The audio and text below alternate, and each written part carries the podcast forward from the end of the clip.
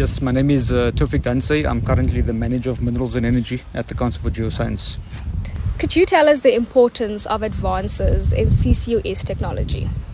Yeah, thank you for the question. So, basically, what's happening right now is that we see that the increase in CO2 emissions globally has sort of driven climate change in general. Um, and associated with this, we see more extreme weather patterns, and we see that the Earth is evolving in a way that is not necessarily sustainable for human development.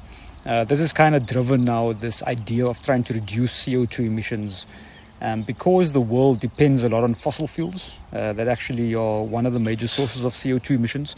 Uh, carbon capture utilization and storage aims to now sort of address these emissions directly. Um, so, what the technology is actually looking at is actually stopping the CO2 from being emitted from these sources.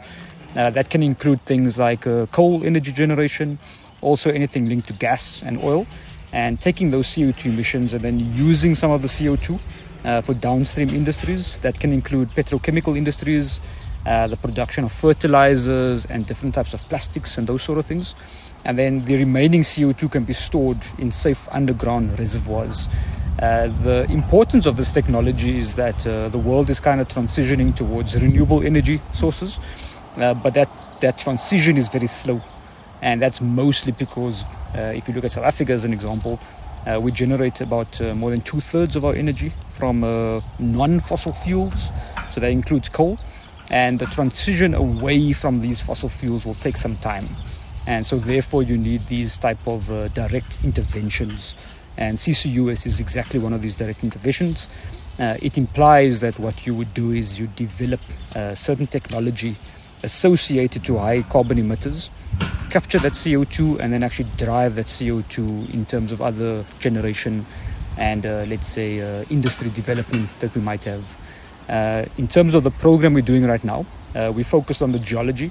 So in terms of looking at uh, essentially the rocks under the ground, uh, where we might be able to store the CO2. And we found that in general, South Africa has a lot of potential. so this includes basically geologies that will react with the CO2 and uh, sort of uh, capture it within the actual rocks itself. And then also to be able to capture the CO2 in sort of uh, deep saline groundwaters. So this is very deep salty water that cannot be used for any type of agriculture or human consumption.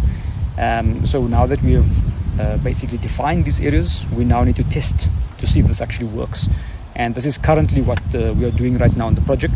Uh, we've identified an area in the Govan Mbeki municipality in Mpumalanga uh, this area was chosen because it's very close to major CO2 uh, source regions. Um, so, in a uh, about 25 kilometer radius, we have at least three different uh, coal-fired energy plants and also the petrochemical industry.